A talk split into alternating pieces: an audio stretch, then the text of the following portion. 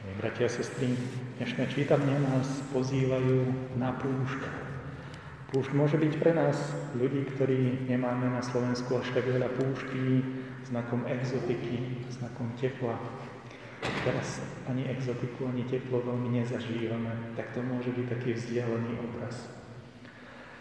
Ale to, čo môže byť aj púšť, je zakúsiť svoje vlastné hranice.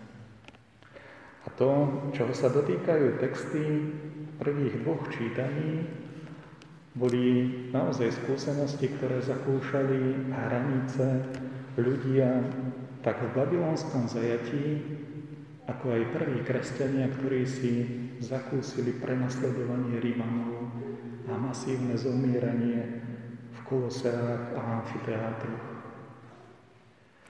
Aká je to púšť, je to možno niekedy púšť krízy. Púšť krízy, v ktorej sa odohrávajú mnohé veci, ktoré človeka do hĺbky prenikajú. To dnešné prvé čítanie, hoci je také plné nádeje, zaznieva v čase, kedy sú Izraeliti ešte v babylonskom zajatí. Izraeliti, ktorí nemajú kráľa, nemajú kniaza, sú tam odlečení ako zajaci, ako vojnová korisť a pravdu povediac, nemajú žiadne prirodzené prostriedky na to, aby dúfali, že sa raz vrátia domov. Sú ďaleko od domova a bez nejakej ľudskej možnosti niečo zmeniť na ich vlastnej situácii. Do takejto náročnej situácie zaznieva hlas proroka Izaiáša, aby sa pripravili, že Boh pre nich pripraví cestu, ako sa vrátiť domov.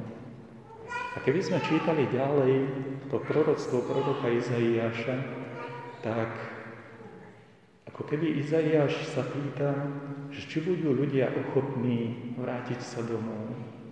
Lebo Izrael a Jeruzalem nie je len to krásne miesto, kde sa ľudia mohli modliť, kde bývali židovskí králi. Ale už po 70 rokoch od zničenia Jeruzalém je ruina. Či budú ľudia ochotní ísť domov a nestávať na zelenej lúke? Či budú schopní stavať na ruinách? Či budú schopní stavať a obnovovať to, čo bolo zničené? Lebo niekedy je ľahšie stavať na zelenej lúke na nejakom nepopísanom liste, a niekedy je ťažké uznať si aj svoje vlastné hriechy. Že aj naši otcovia a my sami sme sa pričinili k niečomu, čo zrujnovalo nielen možno nejaké kráľovstvo, ale čo môže rujnovať možno nejaký ľudský život, možno nejakú ľudskú situáciu. Vidieť veci v pravde, že sa niekedy nedá stavať na úplne nezaťaženej minulosti, ale na minulosti, ktorú mnohí ľudia mohli poznačiť svojimi vlastnými hriechmi. Či sa v ľuďoch nájde takáto ochota obnovovať to, čo bolo hriechmi ľudí nejakým spôsobom zničené. Aj prví kresťania, keď zakúsili radosť Evanielia, zakúsili to nadšenie, kedy Boh príde a zvýťazí na tejto zemi, tiež zažili aj moment obrovskej krízy, keď videli, ako skoro z každej rodiny niekto bol obetovaný, niekto bol vzatý ako kresťan a exemplárne potrestaný pre radosť pohanov. Do veľkej miery z kresťanského boha pohľadu nezmyselne a rovnako aj z ľudského. Vtedy sa aj prví kresťania pýtali, kde je tá Kristova moc, ktorá nás príde zachrániť? Kde je ten pánov príchod, ktorý má prísť tak rýchlo a ktorý má preniknúť aj túto rímsku ríšu, aby kresťania, ktorí chcú žiť v pokoji a všetko robia preto, aby žili v pokoji, zrazu zakúšajú prenasledovanie. Je tá viera vôbec správna? Klásť si takéto otázky je veľmi dôležité. Pretože keby sme ich chceli merať iba ľudskými parametrami, ľudskými kritériami, tak by sme mohli sklznúť do dvoch extrémov. Tá prvá rovina je možno sebaľútosť. Áno, urobili sme hriechy, no a teraz za tie svoje hriechy musíme píkať až do kraja, do krajnosti. Tento rozmer sebaľútosti je naozaj človeku veľmi blízky, pretože nevie s minulosťou urobiť nič. Minulosť môže pomenovať, môže ju vidieť a v pravde opísať, ale minulosť nedokáže zmeniť. A tento jeden extrém môže priviesť do druhého extrému, že keď ja neviem zmeniť minulosť, tak potom čo mi môžu pomôcť druhí ľudia? Nepotrebujem ani pomoc druhých ľudí, keď si sám nedokážem pomôcť. A vtedy to nešťastie ľudí sa zdvojnásobí, lebo sa zaciklí. Človek sa začne akýmsi spôsobom prechádzať v blúdnom kruhu. Práve do, takýchto, do takýchto situácií zaznievajú tie slova proroka Izaiáša. Potešujte, potešujte môj ľud, vraví váš Boh. Hovorte k srdcu Jeruzalema a volajte k nemu, že sa skončilo jeho otroctvo a je učinená jeho vina. Veď dostal z ruky pánovej dvojnásobok za každý hriech. Čo môže byť, znamenať tento dvojnásobok za každý hriech? Je to naozaj veľká výzva, do ktorej nás pozýva Boh. A to výzvou je prijať Božiu pomoc. Vedieť, že hoci my sami si v mnohých situáciách života nevieme pomôcť, Boh nám chce byť na blízku.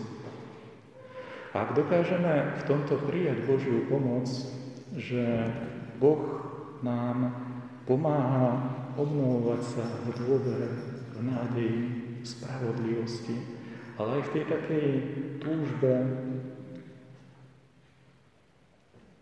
byť dobrými, tak hoci našu minulosť zmeniť nevieme, to, čo je ešte pred nami, s Božou pomocou dokážeme posvetiť. A nielen posvetiť. Svetosť znamená, že je niečo vyňaté z tej všednosti a je určené pre Boha. Svetosť Znamená, že človek v tých mnohých veciach snaží sa hľadať dobro a hľadať to, čo je na Božiu oslavu a čo je požehnaním vzájomného života. Svetosť je to, kde človek hľadá zmysel. Zmysel, ktorý oslavuje Boha, lebo to, čo Boha najviac uráža, je nezmyselnosť, prázdnota. Kedy nejakým spôsobom ľudia narážajú na rôzne životné situácie, ale to, čo po nich zostáva, je prázdno. Nie niečo, čo by malo osláviť Boha a čo by malo pomôcť ľuďom. Práve v tomto, keď prichádzajú Jeruzalemčania sa vyznávať Jánovi Krstiteľovi na púšti, Ján Krstiteľ hovorí, mne hovoríte iba hriechy, mne sa vyznávate z toho, čo ste zlyhali a to je dobré, lebo na tom sa dá stavať. Ale po mne prichádza ten, ktorý vás bude krstiť Duchom Svetým.